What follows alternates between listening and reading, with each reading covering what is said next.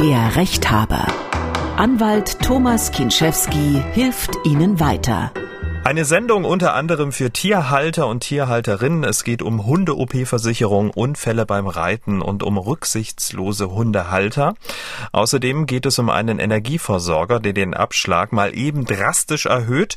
Es geht um Mieter, die keine Miete zahlen. Es geht um Mieter, die gern ihren Kamin heizen, damit aber ihre Nachbarn nerven. Und am Ende geht es um die Frage, was tue ich, wenn ich erst Corona positiv getestet wurde und äh, gleich danach zweimal negativ? Darf ich dann die Isolation Isolation frühzeitig abbrechen? Damit hallo und herzlich willkommen zum Rechthaber, der Podcast für Ihre juristischen Alltagsfragen. Mein Name ist Camillo Schumann von MDR aktuell das Nachrichtenradio und hier ist der Mann, der Ihnen weiterhilft, Anwalt Thomas Genschewski aus Dresden. Ich grüße dich. Grüße dich auch, Camillo. Erstmal gesundes neues Jahr wünsche ich dir. Bist du gut reingekommen? Ja, aber unbedingt, Mensch, heute ist der siebte viel zu spät. So spät war ich noch nie zu Hause, aber dir auch ein frohes neues Jahr und alles gut.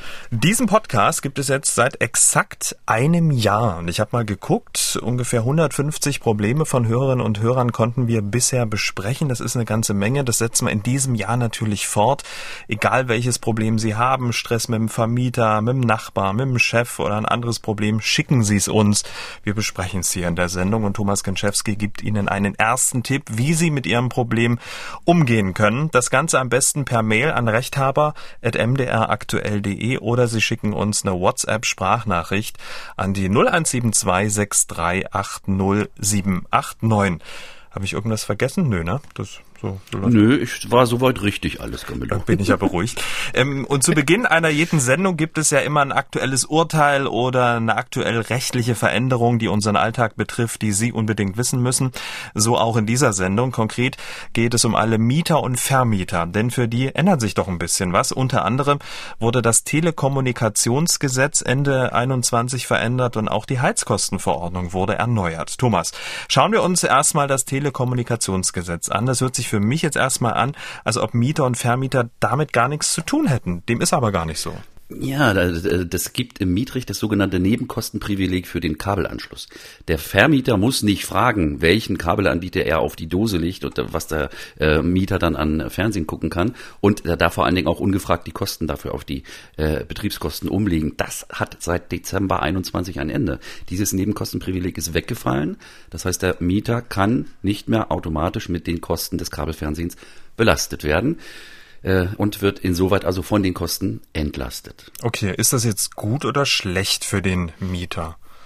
Naja, also ähm, erstens ist es im Verhältnis zu den sonstigen Kosten eher eine Bagatelle. Okay. Ähm, das kann also es kann bedeuten, dass er erstmal kein Fernsehen hat, ja, was ja ansonsten in Mietswohnungen normalerweise üblich ist. Äh, aber äh, von Vorteil ist natürlich, äh, dass so, so ist mein Verständnis, wenn der Vermieter das nicht automatisch umlegen kann, dann muss er mich fragen, ob er meinen Fernsehen aufschalten kann oder nicht also in der Praxis wird es ja wohl so sein, ich kann mir dann meinen Kabelfernsehanbieter wohl frei aussuchen. Ob das jetzt Sinn macht, weil die sind doch alle relativ gleich teuer oder billig für mein Empfinden, das weiß ich nicht. Aber man hat versucht hier sozusagen so ein bisschen einen Interessenausgleich zu finden. Okay, also ähm, diese Gebühren kann jetzt der Vermieter nicht mehr umlegen, äh, muss den Mieter vorher fragen und ähm, das ist natürlich ein Vorteil für den Mieter. Ähm, was ändert sich noch im TKG, im Telekommunikationsgesetz? Gesetz? Oh, einiges. Also die zwei wichtigsten Sachen äh, ist erstens das Recht auf schnelles Internet. Mhm. Also ein absoluter Slogan. Das heißt, ich habe, wenn mein äh, Internetanbieter sagt, du hast eine Geschwindigkeit von 100 Mbit, äh, und die wird nicht erreicht, dann kann ich äh, die Monatsgebühr mindern, tatsächlich. Je nachdem, wie schnell oder wie langsam es ist, ähm, nach Prozenten. Und im Extremfall, wenn das Internet überhaupt gar nicht wirklich hinterherkommt, dann kann ich den Vertrag sogar kündigen und den Anbieter wechseln. Okay, aber gut, die Anbieter, die sind ja schlau, die sagen immer bis zu, ne? Damit sind sie ja fein raus. Ja, ja, nee, das ist es, genau das ist jetzt nicht mehr der Fall, sondern darauf können Sie sich nicht mehr berufen, denn wenn ein Recht auf schnelles Internet im TKG sozusagen verankert ist, dann ist es Ziel des Gesetzes, diese äh, Endgeschwindigkeit, die da angegeben wird, dass die auch wirklich erreicht wird. Ähm, ich muss natürlich halt äh, nur nachweisen, dass das der Fall oder eben gerade nicht der Fall ist. Ja, und wie mache ich das? Na, ich muss es messen, die Geschwindigkeit. Und wie? Und ähm, naja, also es gibt ja so DSL-Speed-Tests, ne? Und ganz unterschiedliche. Bundesnetzagentur bietet einen sehr guten an, aber auch die äh, großen hier ähm, Computerzeitschriften mit ihren Webseiten. Das Wichtigste, man sucht sich einen Zeugen dazu, macht zwei, drei Messungen zu verschiedenen Tages- und Nachtzeiten und schreibt das auf oder macht einen Screenshot, je nachdem. Wichtig, nicht übers WLAN. Das WLAN macht das Netz langsam. Ja, das wissen die meisten, hoffe ich jedenfalls, weil das WLAN ist in der Regel nicht alleine im Haus, sondern ich habe hier bei mir in meiner eigenen äh, Mietwohnung habe ich 19 WLANs, äh, die mir im, im, im Netz angezeigt werden. Ich muss das LAN-Kabel an die LAN-Buchse meines Computers stecken und das andere Ende muss in den Router rein. Mhm. Das heißt, dass eine Kabelverbindung zum Computer hergestellt wird. Nur so kann ich die maximale Internetgeschwindigkeit erreichen. WLAN durch die Luft sozusagen, Luft hat Luftwiderstand. Ja, verstehe. Also nicht das WLAN-Kabel nehmen, sondern das LAN-Kabel. Ja, ja WLAN-Kabel, 20% Sauerstoff enthalten, genau. Ja, das ist aber nicht das Einzige. Ähm, das Allerdollste, was ich da ähm, noch gefunden habe. Mhm. Hast du ein Handy, ja, ne? Ja, also wer hat keins, ja, ist eher die Frage. Ne? die meisten haben ja zwei. Ne? Also äh, jeder hat ja einen Handytarif. Und mhm. äh, ich hatte, mir ist neulich in München mein Tablet in einem Hotel vom Personal geklaut worden. Oha. Daraufhin, ja, daraufhin musste ich natürlich die Karte sperren und das Tablet weg und SIM-Karte neu und so weiter. Und dann habe ich meinen Anbieter angerufen, das war eine Litanei, und er sagte, die, die letzte von 100 Anrufen, Angerufenen, die sagte, Sie haben aber einen blöden Tarif. Ich sage, wieso, das ist viel zu teuer, für viel, viel zu wenig Daten. Hm. Ich sage, dann stellen wir um. Und jetzt kommt's. Hm. Das war ja ein reiner Zufall, dass sie mich umgestellt haben. Ab sofort muss der Anbieter ungefragt, unaufgefordert einmal im Jahr sagen, ob mein Tarif noch der beste ist. Und wenn das nicht der Fall ist, muss er mir einen günstigeren anbieten. Also der, der Anbieter muss von sich aus sagen, pass auf, ich verdiene zu viel Geld mit dir, äh, du kriegst bitte hier einen, einen, besseren Tarif, mehr Datenvolumen für weniger Geld. Das müssen die einmal im Jahr machen. Das ist ja praktisch. Ähm, sehr schön. Das kann man, kann man so sehen, ja. Ja, äh, die Frage ist, die denken sich dann wahrscheinlich auch wieder irgendwas aus, ne? Wo der verlängert sich dann der Vertrag wieder und so. Also ich vermute mal, dass dann auch wieder so ein paar Fallstricke mit dabei sind. Vermutest du das auch? Das vermute ich erstens äh, ja auch, weil ähm, mir war klar, wenn ich äh, jetzt hier so einen neuen Tarif abschließe, dass dann natürlich die Laufzeit neu beginnt. Das mit den Laufzeiten, das ist auch da geregelt im TKG, dass das jetzt Sonderkündigungsrechte nach Mindestlaufzeit gibt und so weiter. Wird jetzt alles zu weit führen. Äh, was passieren wird, sehr wahrscheinlich, die Anbieter schrauben einfach an der Tarifschra äh, Tarifschraube. Ja, äh, die, die, die machen, dass es zufällig keinen günstigeren Tarif gibt. Böses, äh, äh, einstellen, wer Böses dabei denkt. Aber das bleibt abzuwarten. Das ist noch, das Gesetz ist noch warm, ja. Müssen wir mal gucken, wie sich das entwickelt. Nächstes Jahr um die Zeit reden wir nochmal drüber. Das Gesetz ist noch warm, herrlich. Auch die Heizkostenverordnung ist noch warm ähm, oder beziehungsweise lauwarm. Ne? Ähm, Dezember 21 wurde die ja verändert. Was ändert sich da für Mieter und Vermieter?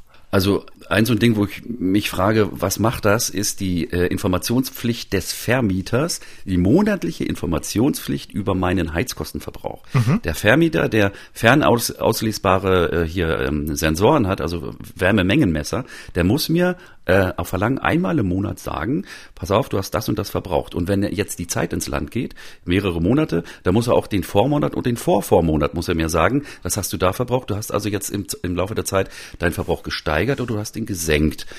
Ziel des Ganzen ist, das Verbrauchsverhalten zu optimieren.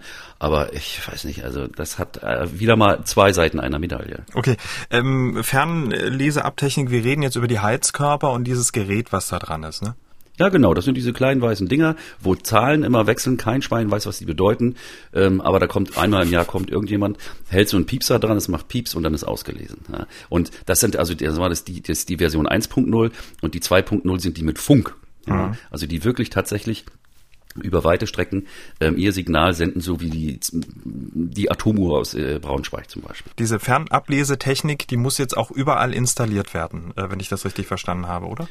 Ja, genau. Also da, tatsächlich äh, müssen die, wenn sie noch nicht vorhanden sind, müssen sie bis Ende 2026 nachgerüstet werden. Und wenn es so, so, so, so ältere Modelle gibt, die zwar per Funk ablesbar sind, aber nicht aus der Ferne, auch die müssen bis 2026 ausgetauscht werden. Okay, und bei Neubauten müssen die vermute ich mal ganz stark jetzt sowieso schon mit dabei sein.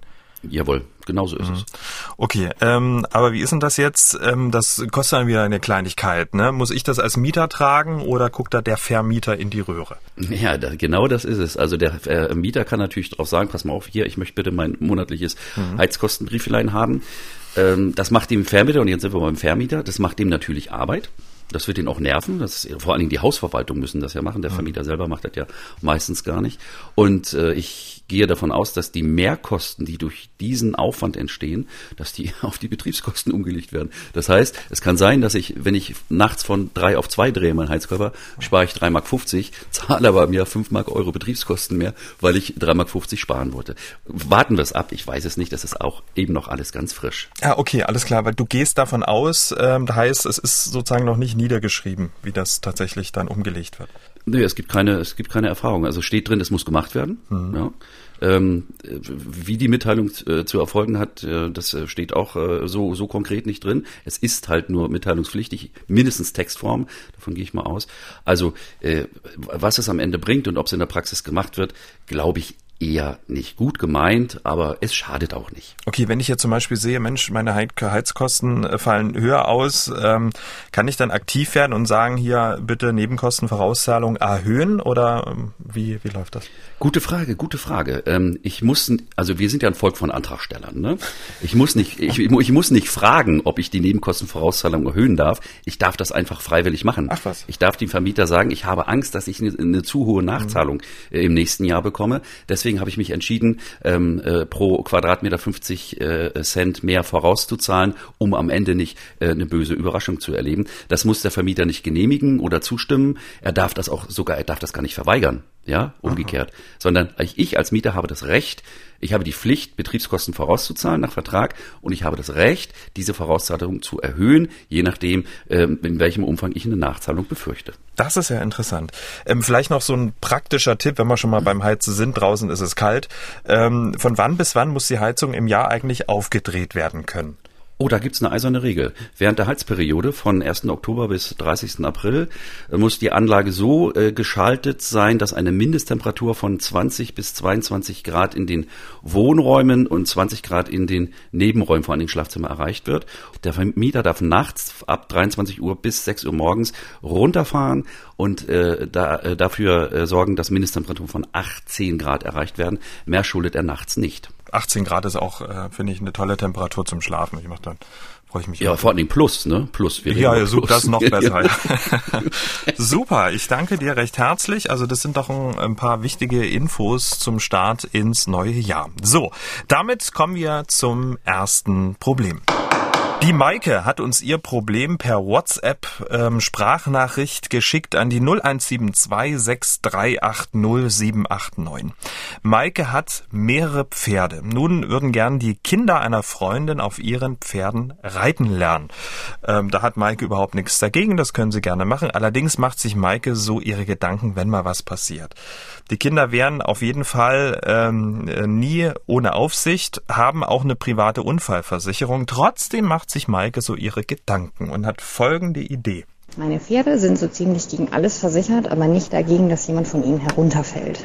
Meine Frage an den Rechthaber lautet nun, kann und sollte ich mich mittels einer schriftlichen Verzichtserklärung seitens der Mutter gegen etwaige Ansprüche der Kranken- oder Unfallversicherung absichern? Und wenn ja, wie müsste jetzt so die Formulierung lauten? Tja, der Rechthaber bist du übrigens. Dann mal los. Äh, ja, das bin ich. Und die Antwort? Nö. Okay, warum? Das geht nicht. Das ist ein Vertrag zu Lasten Dritter und der ist verboten. Ich kann mich nicht hinsetzen, die beiden Reitfreundinnen hier, mhm. und sagen, ach übrigens hier, du äh, BG oder hier, du äh, Unfallversicherung, äh, du kriegst einfach nichts von mir. Das, das geht nicht. Ich kann mich doch nicht einfach hinsetzen und sagen, ja, eigentlich hättest du ja was zu kriegen von mir, aber ich habe mit meiner Freundin abgemacht, dass du das nicht kriegst. Und das ist es so. Nein, also das geht natürlich nicht. Ähm, aber in Wirklichkeit haben die beiden ja gar kein Problem, denn die Frage ist ja nur, wer zahlt denn im Schadensfall? Mhm. Äh, und die Frage ist hier wohl in dem Ton ja äh, schon beantwortet. Die Kinder haben eine private Unfallversicherung und damit ist das Problem gelöst. Ja, ähm, wenn die Unfallversicherung für die Kinder wirksam ist und die Prämien sind bezahlt, dann ist, wenn das Kind vom Pferd fällt, mhm. ist es versichert. Die, die, die Frage müsste sich ja eigentlich stellen: Ist vom Pferd fallen ein Unfall? ist es denn ein Unfall? Ja, natürlich. Also wenn ich Unfall ist nicht nur mit dem Auto gegen Baum fahren, das ist qualmt, sondern ein Unfall, und da gibt es tatsächlich eine, eine Definition im Versicherungsvertragsgesetz, pass mal auf, die lautet, da gibt es einen Paragraphen 178, ein Unfall liegt vor, wenn die versicherte Person durch ein plötzlich von außen auf ihren Körper wirkendes Ereignis unfreiwillig eine Gesundheitsschädigung erleidet. Ende des Zitats. Ja. So, und wenn ich vom Pferd falle, ist das in der Regel unfreiwillig.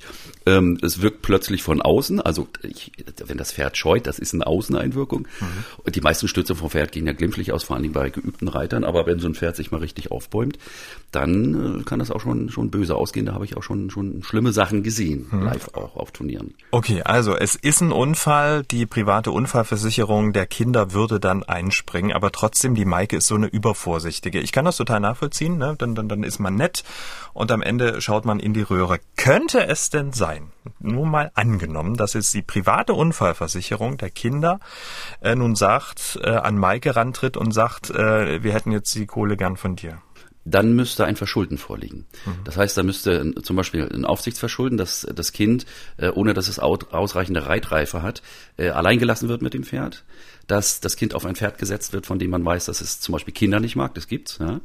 Ähm, oder dass eine Fehlbedienung des Pferdes vorliegt jetzt mal.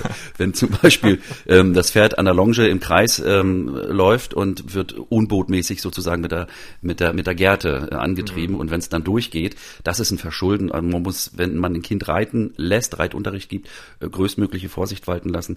Also in, wenn wenn es einen Vorwurf gibt gegen den Reitlehrer, gegen den für das Tier Verantwortlichen, dann kann die äh, Versicherung sich tatsächlich regressieren, also schadlos halten.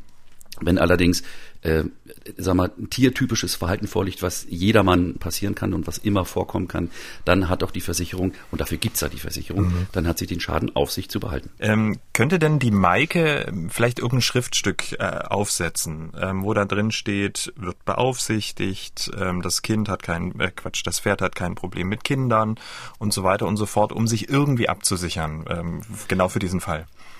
Ja, sie kann ja schreiben, was, was sie will, das muss nur stimmen. Ja, äh, es kommt im Schadensfall nicht darauf an, ob die Maike gesagt hat, ähm, sagen wir mal, ähm, das Pferd ist äh, ganz lieb und hat noch nie gebissen, außer dreimal. Ähm, da, da, das kann sie schreiben. Im Schadensfall kommt es darauf an, ob in der konkreten Situation irgendetwas hätte beachtet oder gemacht oder unterlassen werden müssen, was eben nicht geschehen ist, ja. Mhm. Und äh, natürlich fürs Gefühl kann ich mir natürlich ähm, von demjenigen, dessen Kind da auf mein Pferd drauf sitzt, äh, so ein bisschen Gewissheit holen und äh, mir äh, unterschreiben lassen, dass sie glaubt, dass alles sicher sei und nichts passieren kann. Aber im Schadensfall kommt es auf sowas nicht an, sondern nur tatsächlich auf den Hergang, auf das, was die Beteiligten gemacht oder eben nicht gemacht haben. Okay, aber trotzdem in diesem Fall extrem unwahrscheinlich. Die Kinder haben eine private Unfallversicherung, Haken dran. Ja, ähm, da kommt ja. nichts auf Maike zu. Ne? Genau, und viel Erfolg beim Reiten lernen. So sieht's aus. Damit kommen wir zum nächsten Problem. Konstanze hat uns gemailt an rechthaber.mdraktuell.de. Konstanze hat einen Hund und für alle Eventualitäten hat sie eine Hunde-OP-Versicherung. Also wenn dem Bello mal was Größeres passiert, zahlt die Versicherung dachte Konstanze. Sie schreibt. Meinem Hund war ein Stück Zahn infolge eines traumatischen Ereignisses abgebrochen. Um diesen zu erhalten bzw. wiederherzustellen und zur Vermeidung von Folgeschäden musste ein chirurgischer Eingriff unter Narkose erfolgen. Nun weigert sich die Versicherung, die Kosten von circa 300 Euro zu übernehmen, da es, und jetzt kommt's, keinen Schnitt und keine Naht gab bei diesem operativen Eingriff, sondern geschliffen und versiegelt wurde. Die Extraktion, also das Ziehen des Zahnes, hätten sie bezahlt. Wie irre ist das denn? Ich selbst bin Fachkrankenschwester für Anästhesie und Intensivmedizin und weiß sehr wohl von Unmengen an operativen Eingriffen heutzutage, wo es keinen Schnitt oder Naht gibt. Nun die Frage, ist diese Einschränkung rechtens und kann die Versicherung trotzdem mit vollem OP-Schutz Kostenübernahme werben und kann ich als Kunde dagegen vorgehen? Und by the way schreibt sie noch, ich habe eine Rechtsschutzversicherung. Viele Grüße. Spannend. Ja, also was für ein Blödfug. Ich habe mich mal durch die Versicherungsbedingungen von einem halben Dutzend Tier-Krankenversicherungsanbietern geschnorchelt äh, und das habe ich nirgendwo gefunden. Also das ist, das ist, das, das geht nicht. Also in diesem Falle lege ich mich fest, die Versicherung muss das bezahlen. Die, der, der Ton lautete ja, Äh, die Versicherung hat mit vollem OP-Schutz geworben und sagt hinterher, du musst aber Nadel und Faden angelegt haben, sonst geht das nicht. Wir sind jo. doch hier nicht beim tapferen Schneiderlein. ja, ähm, es gibt äh, klare Regeln, die sagen, wenn bestimmte Klauseln in Verträgen den Kunden überraschen, wenn also irgendwas drinsteht, womit ich never ever gerechnet habe, dann ist das unwirksam. Man nennt das auch überraschende Klausel.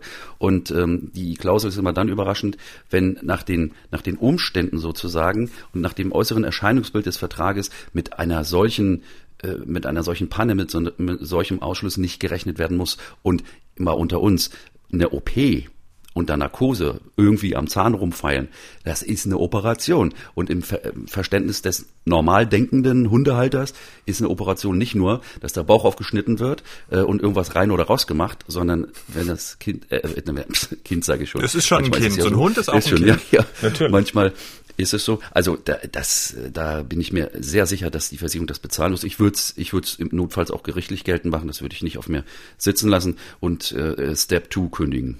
Genau, das wäre jetzt die Frage. Was äh, kann die Konstanze denn machen? Zum einen hat sie eine Versicherung, mit der sie nicht klarkommt, zum anderen hat sie Kosten, wo sie eigentlich gedacht hat, dagegen abgesichert zu sein. Was tun?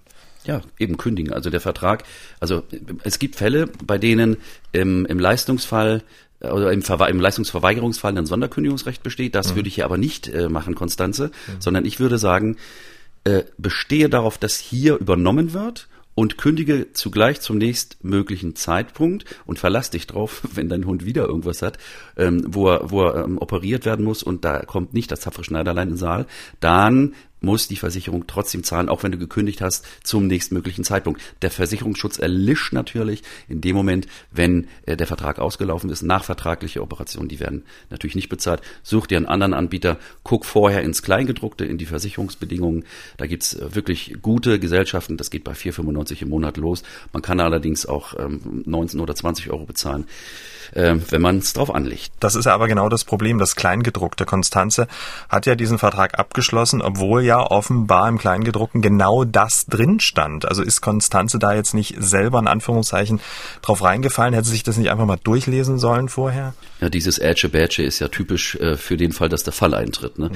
Wer liest denn schon das Kleingedruckte? Ja, ich weiß nicht, ob du äh, äh die, die, die, das Kleingedruckte von deinem Handyvertrag kennst. Selbstverständlich, Beispiel, ja? jedes Komma. Äh, ah, ja, was steht denn in Paragraph 7 Absatz 2? Keine Ahnung, mhm, müsste ich mhm. nachgucken. Siehst, steht keine Ahnung drin, komische Klausel. Also, ähm, keiner liest das und wenn es drauf ankommt, dann ist das ge, ge, ge, Gejammere groß. Ähm, ich, also ich lese immer AGBs, wenn ich was abschließe, aber das, ich, ich habe halt gelernt, beziehungsweise Berufskrankheit. Mhm. Äh, es empfiehlt sich, auch wenn es blöd klingt, macht es einfach. Ja, bevor ich einen Vertrag abschließe, bevor ich einen Versicherungsvertrag zum Beispiel abschließe, kriege ich immer die Versicherungsbedingungen, sowohl die allgemeinen als auch die besonderen Vertragsbedingungen. Und das sollte man sich ruhig mal durchlesen. Das schadet nicht und die Überraschung ist manchmal groß, was was alles geht und was alles auch nicht geht. Und jetzt Konstanze, wenn du dir eine neue Versicherung suchst, auf die Webseite, die meisten haben auf der Webseite ihre Bedingungen zu stehen und dann setze ich mal hin, zehn Minuten lesen und dann sind wir alle schlauer. Und wenn drin steht eine Operation, ist eine Operation ohne nähere Ausschlussgründe, dann ist beim nächsten Mal auch ohne Nadel und Faden alles in Butter. Okay, nochmal abschließend nachgefragt, auch wenn es jetzt in den AGB ähm, dieser Versicherung von Konstanze drin steht, sagst du aber, die Versicherung muss trotzdem zahlen? Genau, das ist das Prinzip der äh, AGB-Unwirksamkeit, also Ursache und Folge. Mhm. Wenn das Gesetz bestimmt, dass eine bestimmte Klausel unwirksam ist, zum Beispiel überraschend wie hier, das mhm. sage ich, das ist jetzt so, mhm. dann ist die Klausel nichtig. Und mhm. die Rechtsfolge dieser Nichtigkeit ist, dass die Klausel insgesamt nicht zur Anwendung kommt und damit gilt das, die allgemeine Vertragsauslegung. Ja, Verträge sind auszulegen. Und Auslegung bedeutet, was kann ich bei einer bestimmten Leistungsbeschreibung erwarten? Und wenn in einer Tierkrankenversicherung drinsteht, wir versichern Operationen, manchmal bis zu einer Kostenobergrenze, wir versichern Operationen, Punkt dann erwarte ich, dass jede Operation versichert ist. Und weil diese, diese Nadelfadenklausel unwirksam ist, gilt automatisch, dass jede Operation versichert ist. Also die allgemeinen Geschäftsbedingungen, ein gutes Glas Wein nehmen und sich die 20 Seiten mal zu Gemüte führen, das macht äh, schon an der einen oder anderen Stelle Sinn. Ähm, und die ähm, Unternehmen versuchen ja viel da so ein bisschen ne, ganz, ganz klein zu schreiben. Was ist denn noch alles so verboten? Also die Klassiker sind Klauseln, die kein Schwein versteht. Also die sogenannten intransparenten Klauseln, also wenn Juristendeutsch im Quadrat da drin steht äh, oder ich zum Anwalt gehen muss, um mir erklären zu lassen, was diese Klausel bedeutet, die ist von vornherein unwirksam, brauche ich mir gar keinen äh, gar keinen äh, Gedanken machen.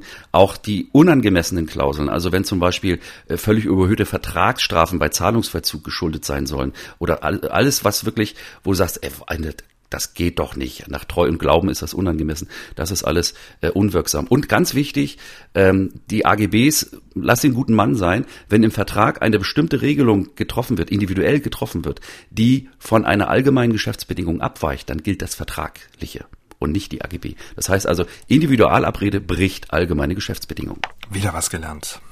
Konstanze, wir drücken die Daumen. Ganz lieben Gruß an Konstanze. Damit kommen wir zum nächsten Problem.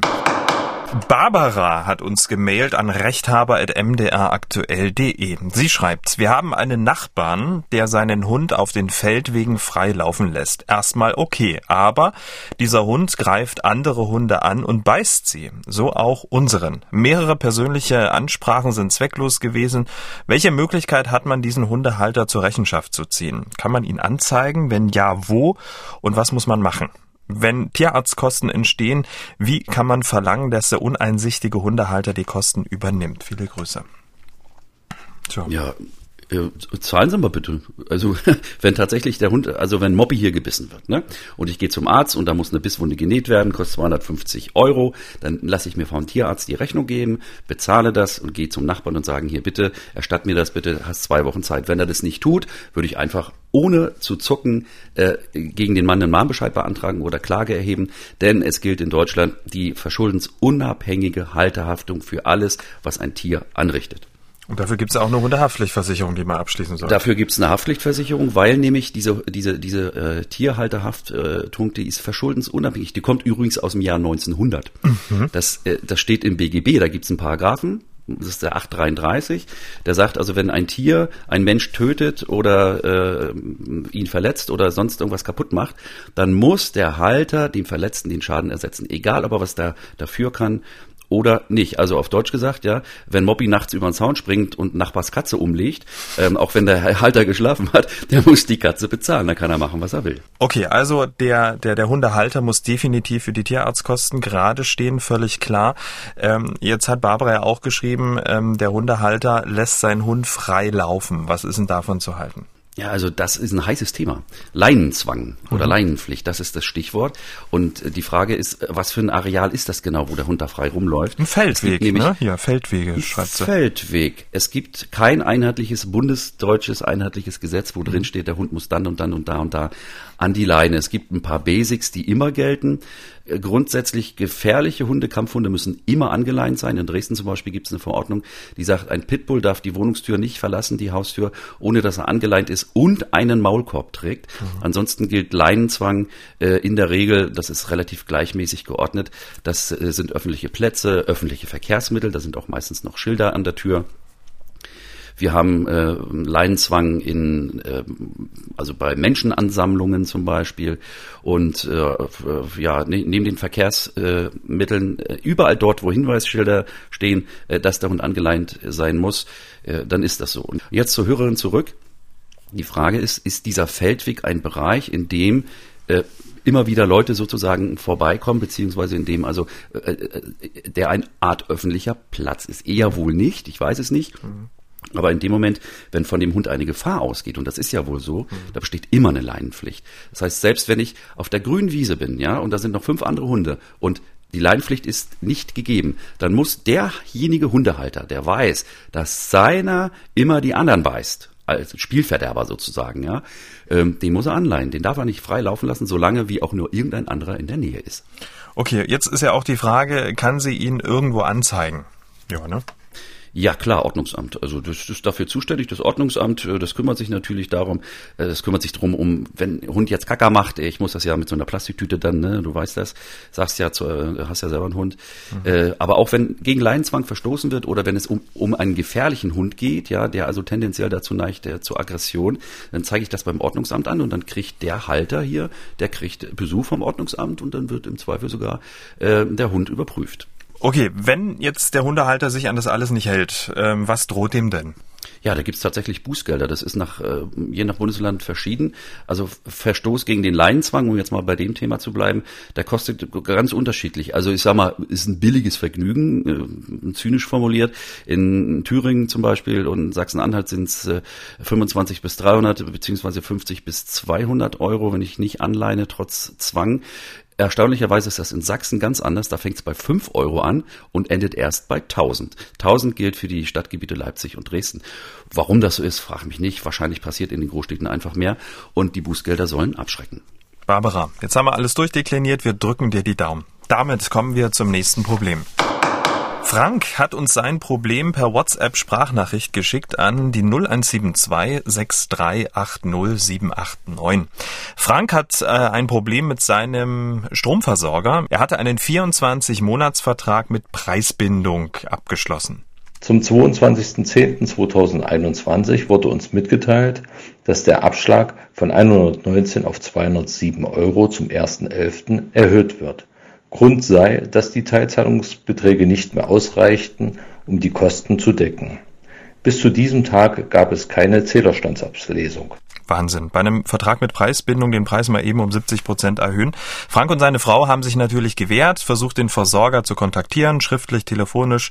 Hat nichts gebracht, es rührte sich nichts, sie haben keinen erreicht. Dann wurde auch noch die Kilowattstunde von 21 auf 52 Cent erhöht.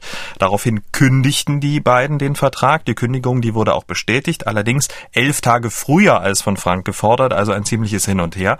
Durch einen neuen, teuren Anbieter und ähm, die ganzen Mahnschreiben sitzen die beiden nun auf zusätzlichen Kosten Kosten von rund 500 Euro, die Sie natürlich von Ihrem alten Anbieter haben wollen. Die Frage ist, sind Sie berechtigt, diese Kosten vom alten Anbieter zurückzufordern?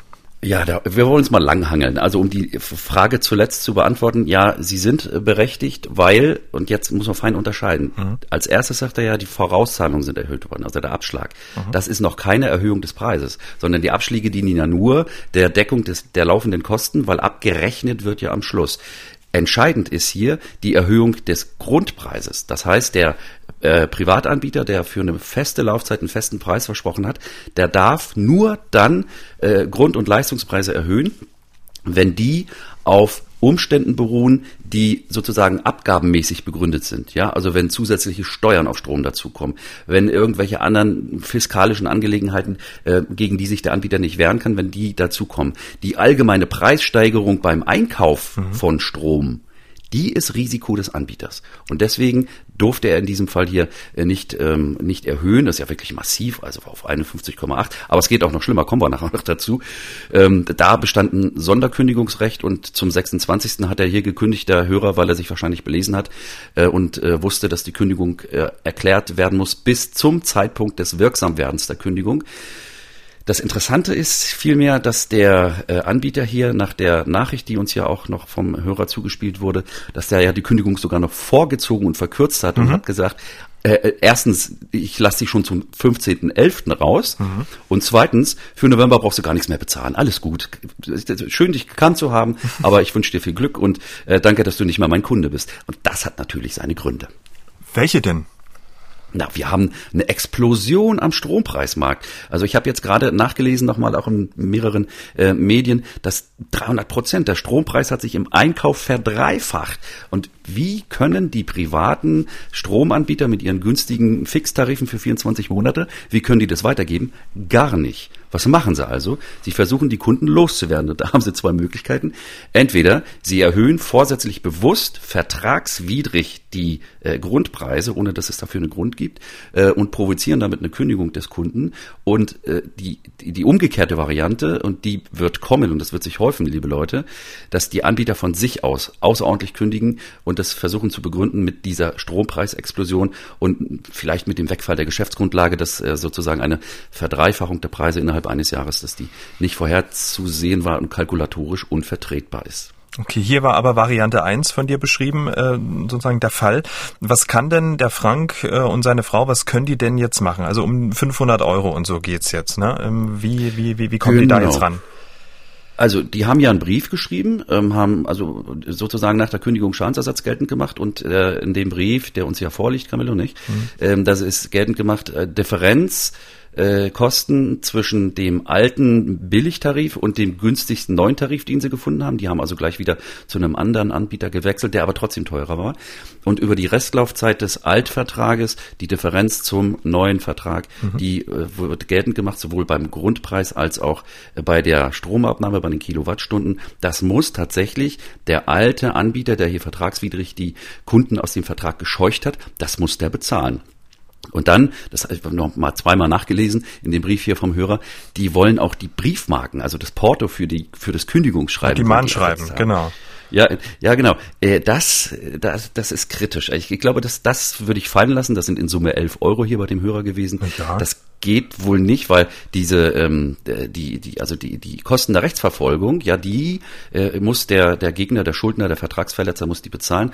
Aber wenn ich eine Kündigung mache, ist das für mich rechtlich von Vorteil. Das ist so ein allgemeiner Grundsatz. Das heißt, die Kosten der Kündigung, wenn die Kündigung mir sozusagen ähm, äh, mir aus dem Vertrag hilft, um nicht hier 57 Kilowatt äh, mhm. Äh, Cent pro Kilowattstunde zu bezahlen, dann also ich ich sage, das Porto für, für für das Kündigungsschreiben, das muss der Hörer auf sich behalten. Okay, also Sie können zurückfordern. Ähm, wie sollten Sie das formulieren? Also was sollte dann da drin stehen, so über den Daumen? Na, das haben Sie ja, haben Sie schon richtig gemacht. Mhm. Also der Brief lautete ja hier, wir sind also nicht einverstanden mit der Kündigung.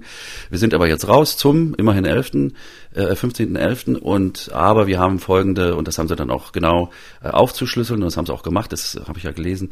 Es gibt einen Altgrundpreis, es gibt einen neuen Grundpreis, den multipliziert mit der Laufzeit des Altvertrages ergibt mhm. Summe X und das muss derjenige, der die Kunden hier verscheucht hat, das, das muss er einfach bezahlen. Das ist Schadensersatz. Okay, wenn Sie es nicht machen?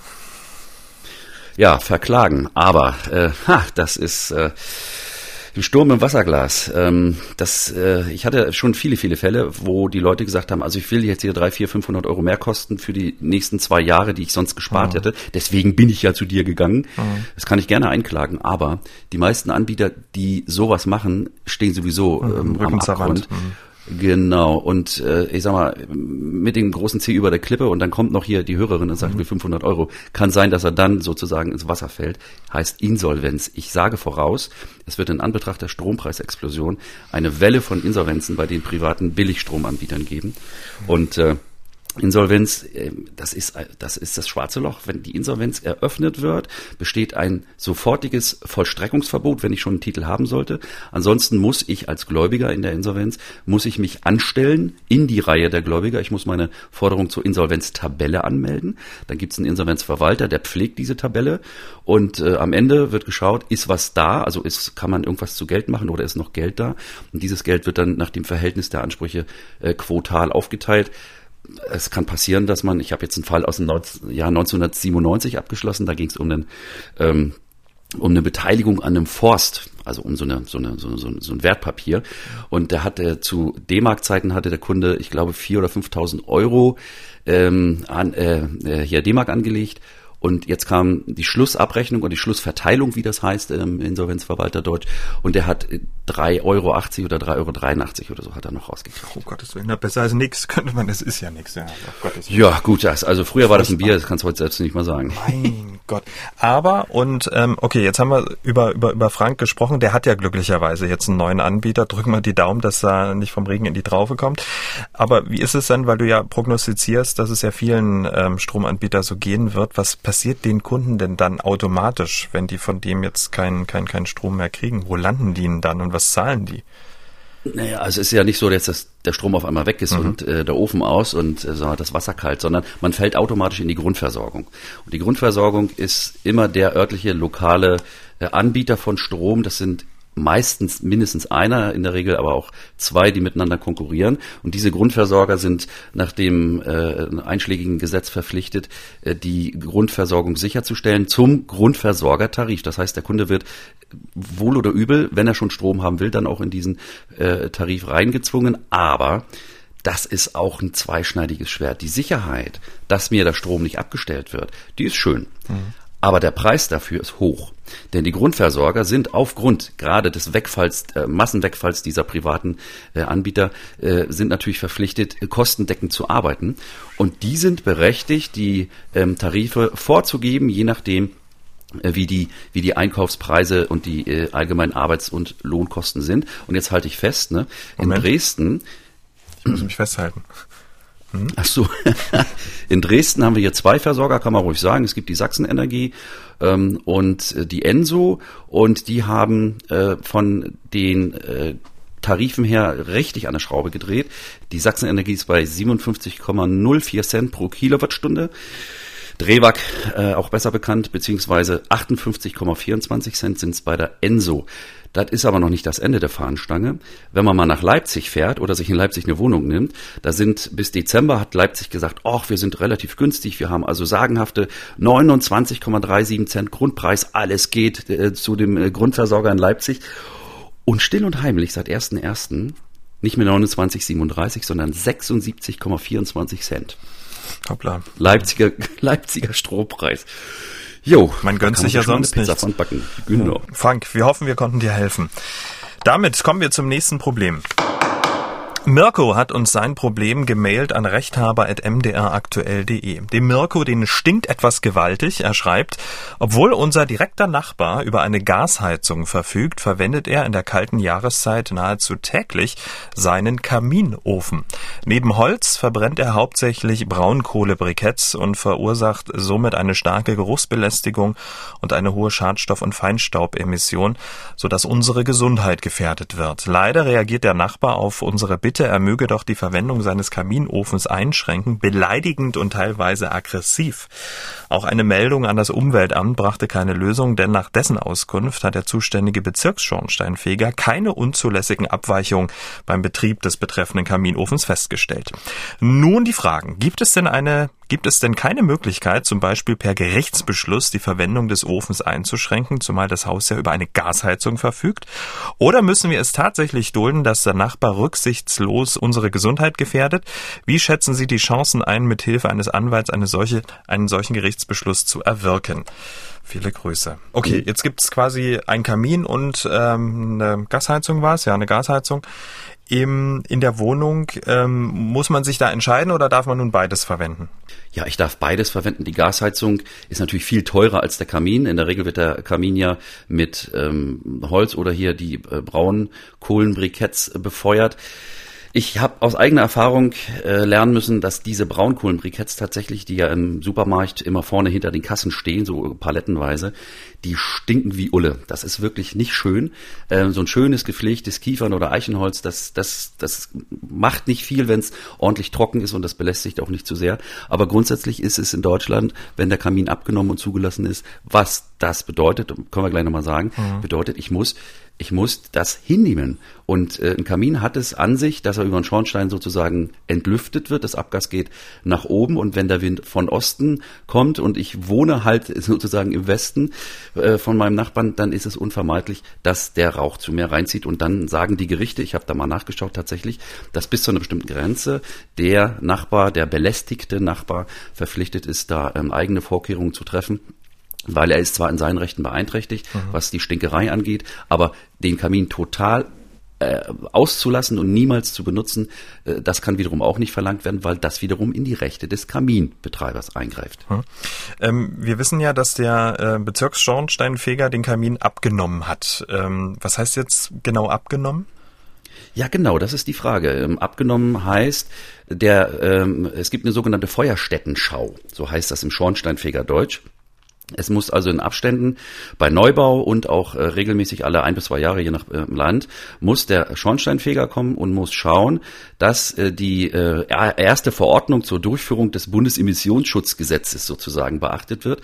Und der Schornsteinfeger kommt und misst den Wärmeverlust, Rußmenge und wenn alles in Ordnung ist, auch vor allen Dingen Kohlenmonoxidmenge und so weiter, dann händigt der Schornsteinfeger dem Feuerstättenbetreiber einen Feuerstättenbescheid aus. So, und jetzt sagt ja hier in unserem Fall der Hörer, mhm. dass der Nachbar behauptet hat, der Schornsteinfeger hat die Ordnungsgemäßheit äh, des äh, Kamins festgestellt. Äh, dafür muss es einen Feuerstättenbescheid geben, sonst ist der Betrieb illegal. Ich würde also den Nachbarn erstmal fragen, ob er diesen Feuerstättenbescheid vielleicht mal einsehen kann. Ja, ja. Der wird sich freuen. Ähm, wenn er nach, dann, wenn er nach, pass auf, was, was wirst du Vogel denn von mir? Äh, dann würde ich einfach mal gucken, wer ist der zuständige äh, Bezirks-Schornsteinfegermeister. Den würde ich mal anrufen und würde sagen, ähm, Meister, das stinkt komm mal mhm. gucken. So. Ah. Und äh, dann wird er natürlich fragen, wird er natürlich fragen, welche Feuerstätte ist das, also Anschrift und, und Name und so weiter. Und wenn sie nicht gewesen ist, dann kriegt der stinkende Kaminnachbar, der kriegt allerdings ganz schnell Post. Und wenn er nicht ähm, unverzüglich die äh, Feuerstättenschau nachholt, dann kriegt er ein Betriebsverbot. Okay. Und wenn er dagegen wieder, äh, wieder wiederum äh, verstößt, das kann richtig teuer werden, da gibt's Bußgelder. Okay. Also erstmal gucken, ob es diesen Bescheid überhaupt gibt. Ähm, es kann ja aber auch sein, dass der Nachbar, ich sag mal so, alles mögliche, alle möglichen Krempel da in seinen, seinen Kamin ähm, reinschmeißt und dann kommt da oben richtig was raus. Ähm, sozusagen er heizt falsch. Geht das zum Beispiel auch? Selbst wenn die Anlage völlig in Ordnung ist, abgenommen und ein aktueller Feuerstättenbescheid vorliegt, kann trotzdem ein Bedienfehler, in Anführungsstrichen, also ein Heizfehler dazu führen, dass der Nachbar unbotmäßig belästigt wird. Zum Beispiel überfeuchtes Holz. Restfeuchte von Holz unter 10 Prozent, in Kamin toll, 40 Prozent nicht gut, Qualm stinkt und macht im, im Schlot, im Schornstein sogenannten Glasruß. Das sieht der Schornsteinfeger übrigens. Der Schornsteinfeger, wenn er zur, zur Kehr kommt, zum Schornsteinkehren, ähm, der sieht, ob ich falsche Sachen verheize, weil ich das an den Wänden des Kamins niederschlägt. Die können also sozusagen den Ruß und die Asche lesen.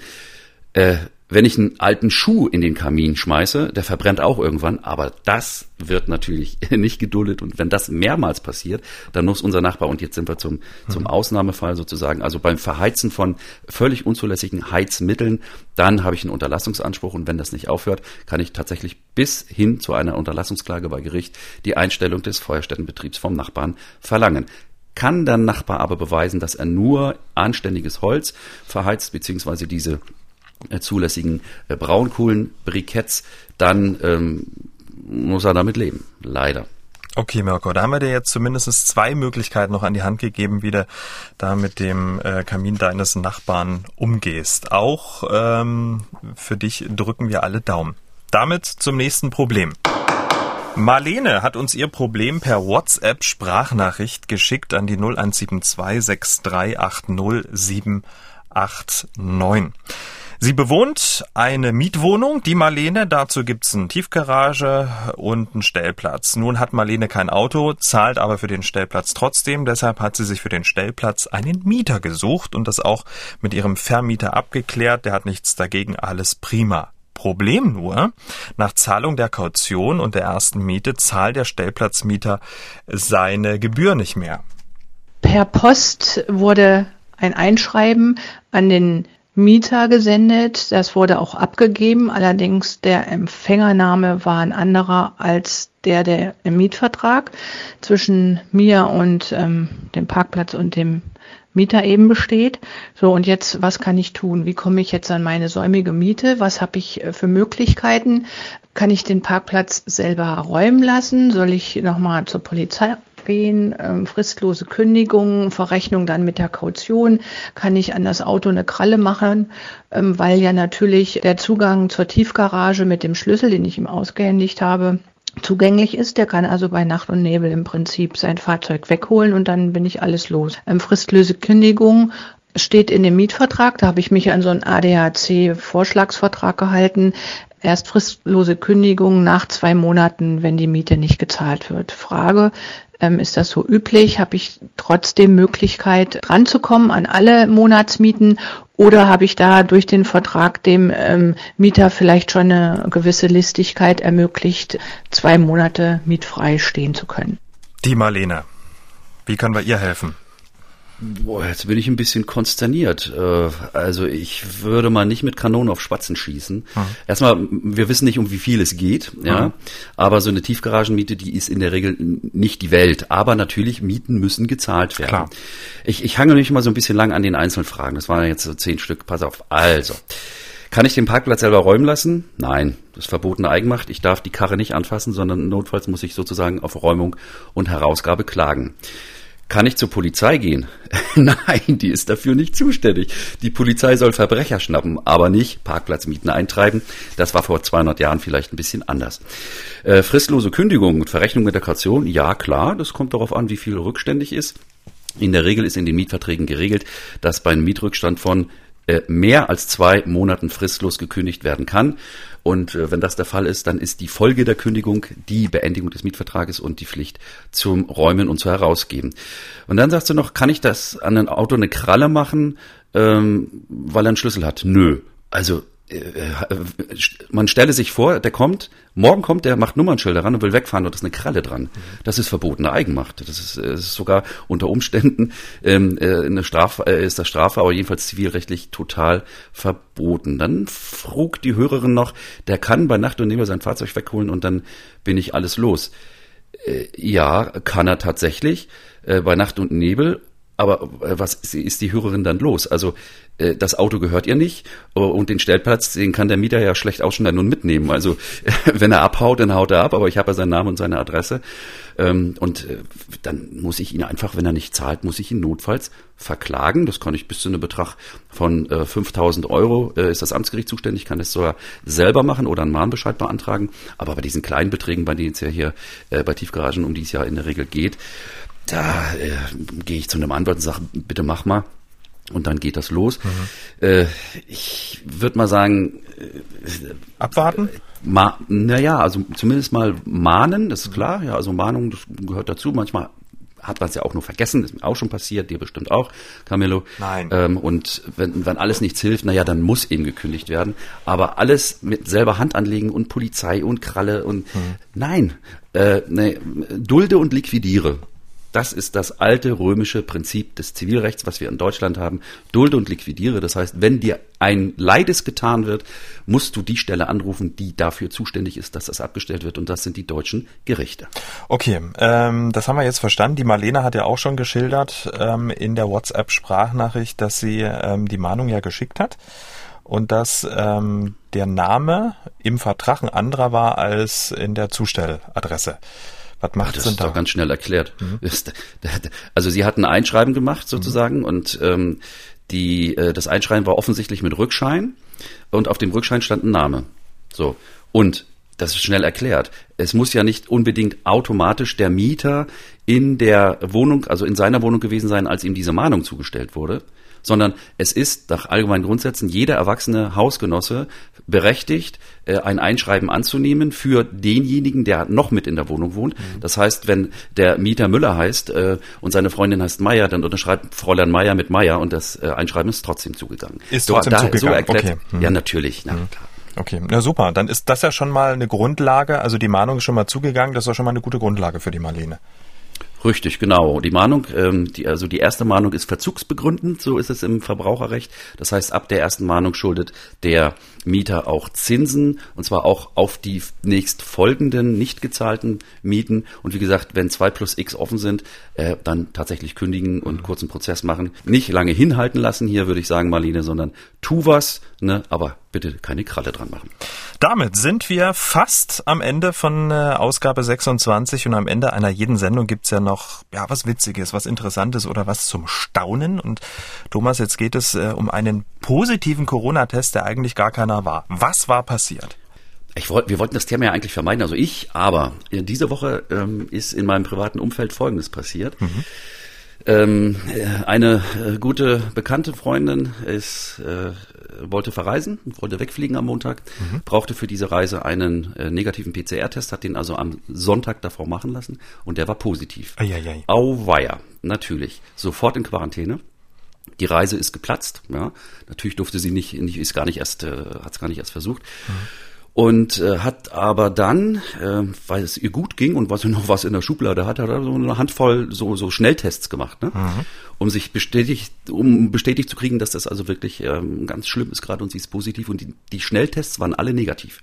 So, das kann doch nicht sein. Mhm. Und dann hat sich ins Bettchen gelegt, ist nächsten Tag, hat sich aus dem Haus geschlichen, ist oh. zu einem Labor und da war der Test negativ. Das heißt, das gibt es doch gar nicht. PCR, ne? Wir reden über PCR. Ja, ja, PCR. Ne? Wir reden über PCR. Also diesen amtlichen Einreisetest. So. Mhm. Ist sie wieder nach Hause, nächsten Tag ist sie wieder raus, noch ein anderes Labor mhm. und hat noch einen Test PCR gemacht und der war auch negativ. Nein. Und jetzt, jetzt wird's interessant. Was ist nun? Was ist ja, so? also es gibt 2 äh, zu 1 steht in der PCR-Liga und ähm, was macht man da? Äh, das, das Labor droht der Dame, also das erste Labor droht der Dame, äh, als sie gesagt hat, ey Leute, ich bin aber negativ, was habt ihr für einen Mist hier getestet? Mhm. Droht der Dame mit einer Anzeige beim Gesundheitsamt, weil sie die Quarantäne gebrochen hat. Ja, so ist es ja. Aber das Gesundheitsamt müsste ja eigentlich sagen, ja, ursprünglich hättest du in Quarantäne gemusst, aber da du ja negativ bist, musst du nicht in Quarantäne. Ein unauflösbarer Widerspruch. Und das Problem liegt darin, Camillo, mhm. dieser Fall ist in der Corona-Schutzverordnung nicht geregelt. Ein solches hat der Verordnungsgeber nicht bedacht. Mal ja, gucken, wie das weitergeht. Ja gut, das Ding ist ja, freitesten kann man sich ja nach einer bestimmten Zeit, aber eben noch nicht so schnell. Ne? Und sie ist dann eben ja. ähm, quasi rechtswidrig, hat sie ähm, das Haus verlassen, obwohl sie das gar nicht durfte um dann zu beweisen, dass sie gar nicht, dass sie gar nicht positiv ist. Also das ist wirklich ähm, gelebter Widerspruch. Ja, ähm, also erstmal ist natürlich schön, dass sie negativ ist. Definitiv. Mal jetzt mal unter uns. Ja, also das würde ich mal ganz nach oben ja. Ad 1 setzen. Ähm, und ansonsten ähm, hat sie Glück gehabt, ähm, dass es so gewesen ist. Mhm. Und äh, also ich, man wird ihr nicht beikommen. Und, und wenn man ihr was will, dann werde ich ihr auch helfen. Aber äh, so ein Fall, wenn das, wenn das publik wird, ich würde mal wirklich gerne wissen, was das Ordnungsamt, das Gesundheitsamt ähm, in solchen Fällen dann anordnet oder auch nicht anordnet. Mhm. Also rechtlich gesehen mhm. liegen die Voraussetzungen der Quarantäne Quarantäne in dem Moment nicht mehr vor, wenn ich negativ getestet bin. Das Freitesten nach fünf Tagen, hier war es natürlich zu früh, ist von der Corona-Schutzverordnung gedeckt. Das zu frühe Freitesten ist von der Corona-Schutzverordnung nicht gedeckt und nicht nur das, sondern wenn das frühe Freitesten ein Negativ ergibt, der Fall, der müsste nachträglich in die Verordnung aufgenommen werden. Und was noch dazu kommt, ähm, deine Bekannte wollte ja in Urlaub fahren, den hat sie sicherlich storniert und da sind ja Kosten entstanden. Also mit anderen Worten, wer ist denn hier schadenersatzpflichtig? Also grundsätzlich ähm, könnte man darüber nachdenken, das Ausgangslabor haftbar zu machen. Das ist aber, ist aber mhm. äh, nicht, nicht gegeben, weil die die Corona-Schutzverordnung nicht gemacht haben. Der Schaden besteht ja darin, in Quarantäne gegangen sein zu müssen. Mhm. Äh, man könnte daran denken, die Kommune in Anspruch zu nehmen. Das, da gibt es einen Fall, einen laufenden Prozess in Magdeburg tatsächlich. Mhm. Da versucht eine Familie Schadensersatz von der Landeshauptstadt äh, äh, Sachsen-Anhalts zu bekommen, weil sie in Quarantäne mussten, wobei die nicht mal wussten, ob das wirklich ein falscher Test war oder nicht. Ähm, schwierige Frage. Äh, diese äh, Schadensersatzansprüche, die hat es so noch nicht gegeben. Wenn sie sich da schadlos halten will, werde ich ihr aber helfen. Sie hat in dem Fall, das muss ich noch ergänzen, Glück gehabt. Sie hatte eine Reiserücktrittsversicherung, Super. die da natürlich eingesprungen ist. Aber bei dieser Reiserücktrittsversicherung gibt es wiederum eine Selbstbeteiligung, die niemand ihr erstattet. Und da müssen wir mal überlegen, äh, von wem könnte man sich das vielleicht holen. Wir bleiben dran. Spannendes ähm, Themenfeld auf jeden Fall.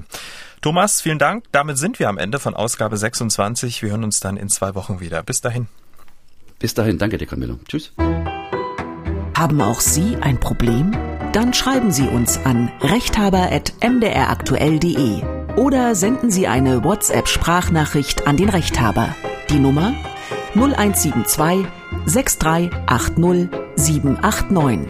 Der Rechthaber erscheint zweimal im Monat auf mdraktuell.de, in der ARD Audiothek und überall, wo es Podcasts gibt.